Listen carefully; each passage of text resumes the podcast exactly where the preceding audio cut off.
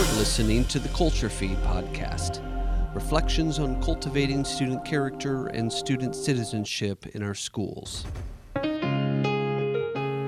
Today we have part two of an interview with Dr. Jeffrey Guhin. Dr. Guhin is an assistant professor of sociology at UCLA and the author of research that examines the efforts of a sample of U.S. urban public schools to shape their students' character and citizenship. Dr. Guhin is interviewed by Angus McBeath, a former public school teacher, principal, and superintendent in Canada.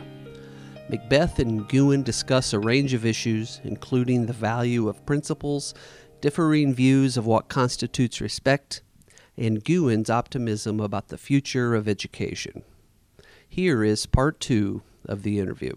I, I noticed, and I thought this was one of the more illuminating parts of your study, not saying it was more important, but uh, you, you, in your urban high school visits and studies, you identified two views of respect. It was oh, like yeah. a tale of a tale of two views of respect. Oh, right. Uh, there, there was one, and uh, not because our listeners may not have read the book. I wonder if you could quickly just give us a snapshot view of the two views of respect. I think many of our, our teachers and principals will say, aha, yes, I've seen that happen in my school. Oh, yeah. So you mean like when I talk about the difference between sort of politeness and um, kind of respect as a, as a worldview? So like well, yes, and there was a female student. I think her name was Juana, and yeah, and her she had a different view of respect. She was she was not disrespectful. She was not unaware of respect.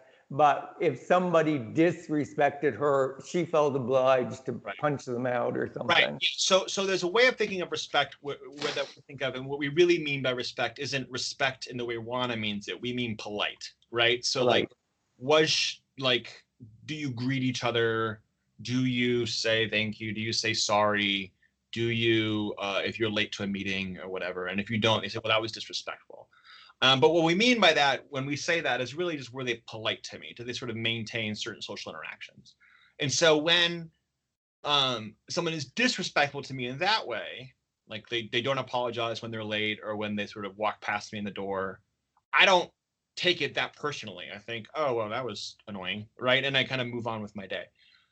But if you're in this other way of thinking about respect, then certain things are actually affronts to your person, right? And so this is actually a really interesting um, uh, thing to study sociologically and anthropologically. There's been lots of studies of this. Um, it's also often used in reference to honor um, and what's called honor cultures. And I mean, certainly the very famous uh, current play Hamilton has a lot of stuff on this, right? You would have duels if you felt disrespected, and so there's it's a big part of our own American history, right? That right.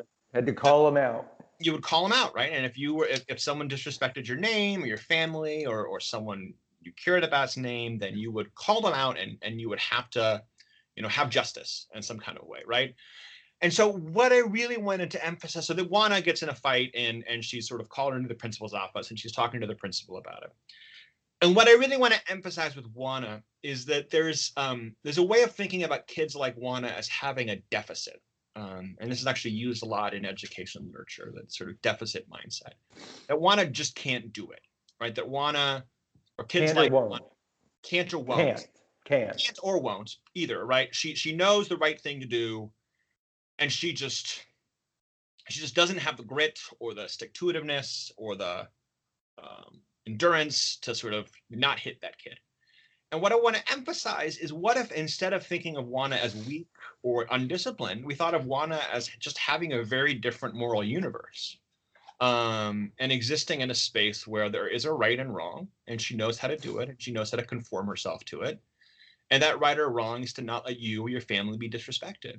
And and that's actually a universe that is not that far from a lot of our universes right? We most of us don't live in that universe now but our country is not that far from it. And so um and so I, and, and if we think that way uh, then we can recognize that the key thing is is not telling Juana um that you know she's not strong enough or she needs to restrain it but to sort of push her to think to sort of to sort of acknowledge that is that is a way of thinking about right and wrong right? But here's another way to think about right and wrong. And this is the way we do it here right? Because one of the real advantages i think of a sociology of culture which is what i do is we're we sociologists of culture are very suspicious of um of totalizing arguments about people. Um, we tend to believe in something that Max Weber, who was one of the founders of sociology, called value spheres. And to give an example, if you're at work and someone ticks you off and really bothers you, and you're the boss, you can fire them. If you're at home and your son does all the same things, you cannot fire your son. You have nope. a fundamentally different relationship, right? And so we're in these different locations, or what Weber calls spheres, and those spheres carry with them actually radically different values. And so in modernity, unlike some mythical time in like small villages, right? In we the modern age, right? In the modern age, we actually move. Every human moves through these different value spheres, and we react to people in very different ways, and then wind up having very different values drive us in those organizational settings. And it's actually kind of fascinating we don't all explode. I mean, we managed to find a way, pretty, most of us pretty adroitly, to move from one to the other to the other, right? So, you know, how do we adjudicate an artwork versus how do we adjudicate um, a toaster, right? I mean, there's all sorts of things that um, that we just think of very differently um, and and and and we process differently and we relate to differently and and i think that what's interesting about someone like juana is she has trouble doing that and so most of the kids i studied might have that kind of what elijah anderson calls code of the street some of the kids especially the ones from very low income neighborhoods they might act like that and i talked to some students about this they might act like that or just feel like they have to act like that and just put on the veneer of acting like that. Of being um, tough. Of being tough, right. Right. Um, and not letting anyone disrespect them. Um, not don't being, mess with me. Yeah, yeah, and don't let someone else disrespect you or make you look weak. Walk on you. And and there's a way that they can do that in a, in a neighborhood or in certain other contexts, and then at school they can just be like, well, these are these are different rules at school, right? And and for whatever reason, uh, you know, most kids at these schools aren't, aren't like that, but there, there are kids like Juana who aren't, right? And who, I'm sorry, who, who, who aren't able to make that, that switch. And she challenged her principal, as I recall, knowing what to do with her. Right.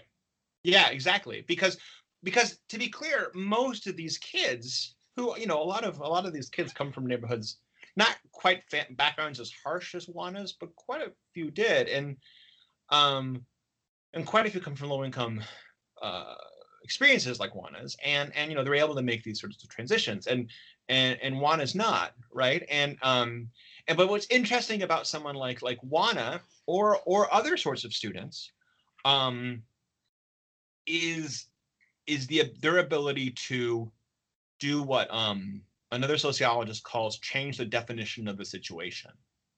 And so if you have student leaders or charismatic teachers or, or, or, or charismatic students, they can shift what kind of situation are we in now, right? Are we in a situation where we have to save face more than anything else?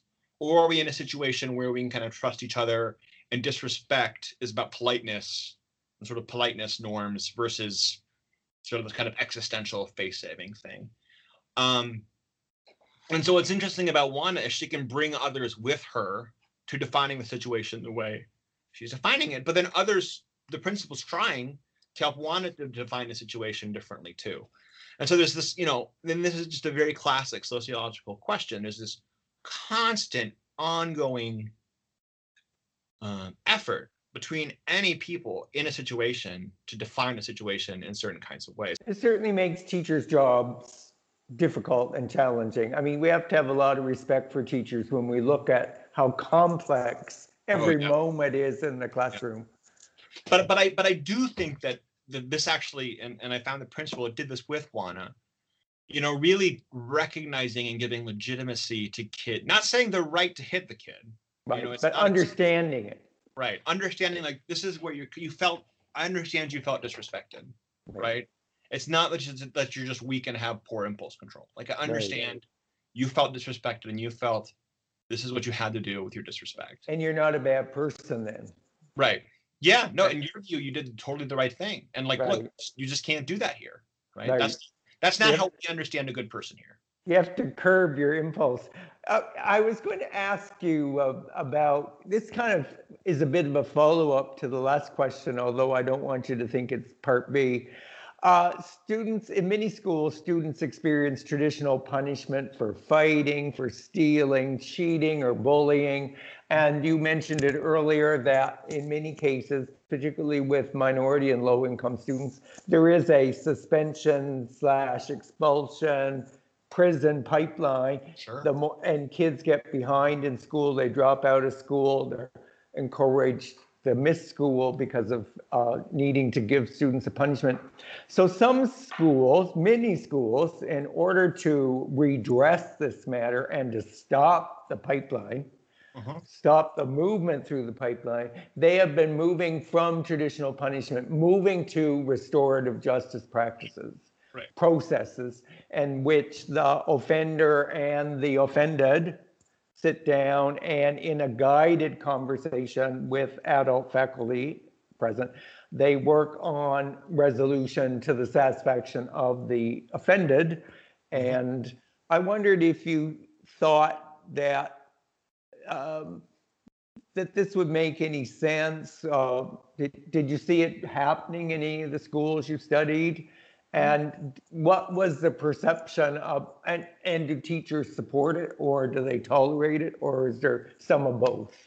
Yeah, it's a great question. I mean, I only, I really only saw it done extremely well in um in one of the schools I was at. Um and it was really impressive. Like it was very well done. Um I, I will say that um they the, the kids weren't, you know, the kids look, I mean, you know, some kids they get in a fight, they don't want to admit they did anything wrong, right? Or they or, or if you get you get picked on or you get abused, you know, you want you want a pound of flesh, right? And so like that's hard work, you know, especially when you're a teenager. It's just hard work. Um but you know, as you really At have every age, I think every it's age hard work at every age. yeah, but especially for teenagers, it's hard work. And so, I mean, I've actually come to believe it, the most, it really is true that, um, that a good high school needs a, a very, very, very good principal. Um, and it needs a very good principal, um, mostly to set, um, a tone and help to create a climate, uh, in which faculty are encouraged and excited about these things. So you said that the principal is crucial. The principal sets the tone, establishes the culture, reinforces the culture, um, sets the standards, uh, and influences the behavior of adults and children. Yeah, I mean, and and and there's so there's two things. One, they do that hopefully without micromanaging, right? Hopefully via encouragement and like a for their own sanity, like principals just don't have time, but b they teachers need to feel trusted. I mean, teachers Right. teachers are alone most of the time, right? They're just with not alone, but they're alone from other adults most of the day. Yep, they're locked so- up with the kids all day Yeah. long. and so there's not um you know if they feel like someone's breathing down their neck all the time it you really need it's a complicated relationship and that's why that's why um you know and i'm sure you and and others know this even better than i do but um you know there's actually really interesting literature on on teacher mentoring um within schools uh, mentor teachers uh, department chairs you know really sort of thinking about mentoring across the the career of a teacher. And then um but the second thing principals do which is also very very important is they they protect um, their staff from the latest fashions um, of which i hope my, I, I hope my my my article doesn't become become one i mean much as i would like for my article to be influential i want i want principals to do what they're passionate about and and the last thing i want is for teachers to have you know yet another fashionable new idea for teaching this or that thing that they're forced to do. And so don't get me wrong. I think innovation can be helpful. I think best practices are helpful. I think it's often a good idea to shake things up. Um, but if if if if if schools aren't careful, they'll be reinventing the wheel every single year because someone read a new management book or something. Yeah. And so There- There is no question that teachers get whipsawed by constant changes in legislation and rules from state governments, the federal government and school districts. so it's legislative changes, but it's also kind of like just Oh, fashion. yes, yes, Right. absolutely. The places is awash in new ideas. And so and so the one thing principals are able to do is to sort of it's almost like um like like a good principal or a good administrative team um which is about more than just the principal obviously. It's like they're stirring batter and they're just really slowly pouring in the next ingredient so it gets mixed in well right? They're not just dropping it in. Right. and so, you know, if there is something, some new idea, like maybe this book or, or whatever, they're kind of able to really just keep a coherent culture going and just kind of gradually put that cocoa or whatever else in, right? They're not constantly forcing everyone to change everything all the time and sort of create.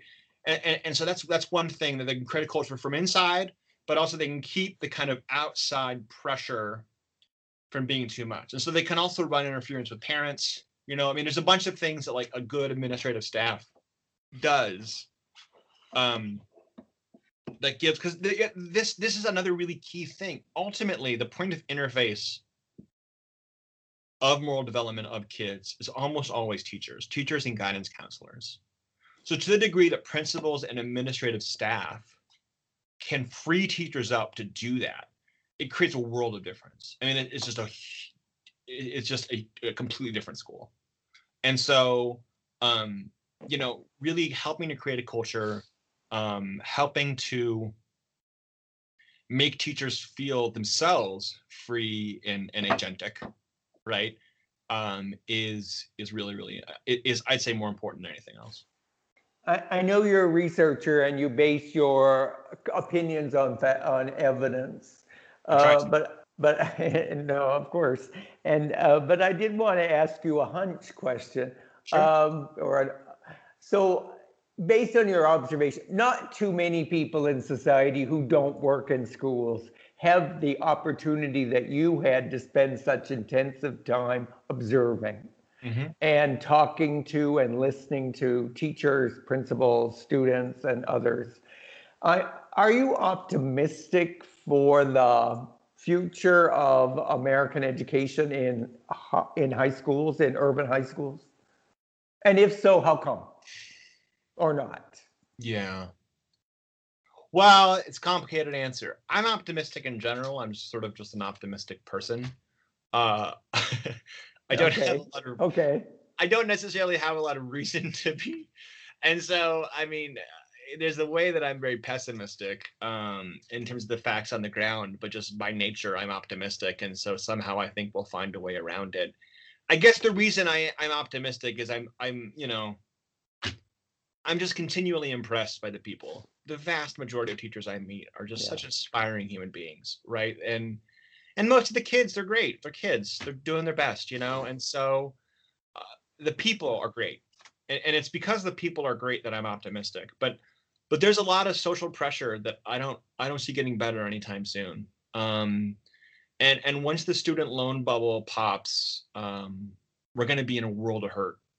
And so uh, there's just a lot of things going that make me nervous um, Going forward. going forward. I, I could ask questions all afternoon, but I won't. But I do have one more if you, for, Sure, if you course, let yeah. me.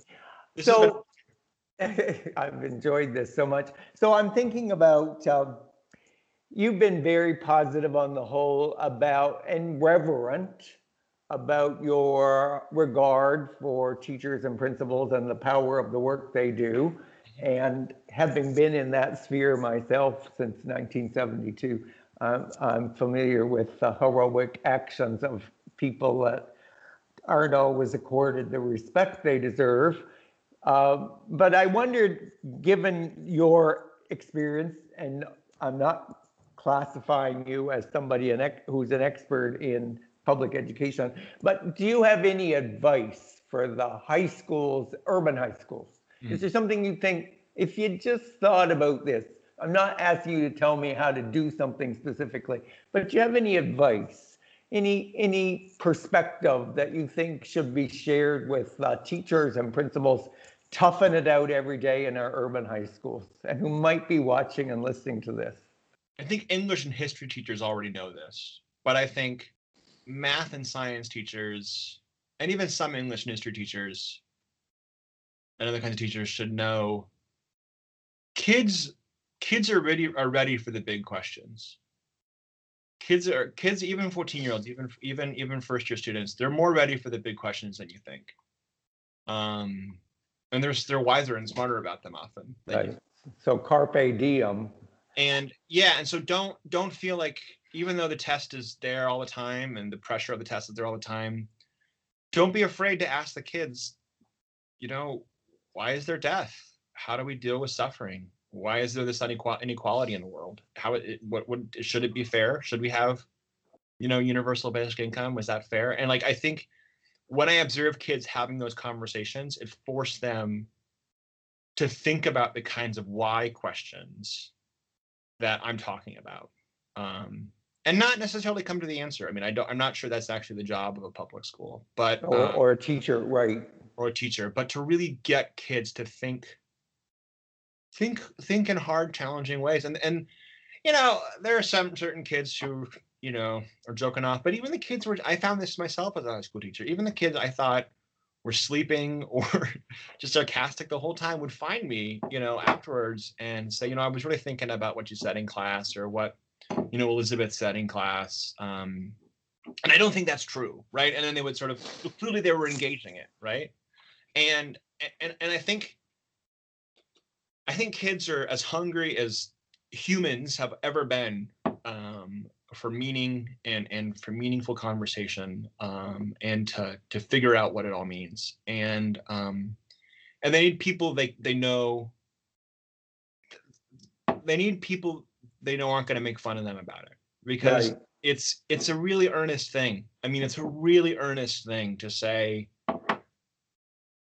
i'm trying to figure out what makes me happy and how to live you know and that's scary you know you're really putting yourself out there. And so if, if you can be a teacher who helps create a, a communal space where kids feel safe to ask and answer those kinds of questions um, you're doing something i think really really beautiful and important. Um, and that's and, and that's creating a kind of counter space even if it's just the 40 minutes of your class. Um, to the kind of rigid meritocratic rat race, right? Where we kind of all are able to think, um, think about what matters to us, and, and, you know how of mice and men makes us think about friendship and loyalty, um, and that kind of thing. And you know that's that's why I became a teacher, and and it's why I I continue to teach the way I do and um, and study teachers. And so um, it's uh, it, it's something that I, I think a lot of teachers already know, but I, I don't I don't think it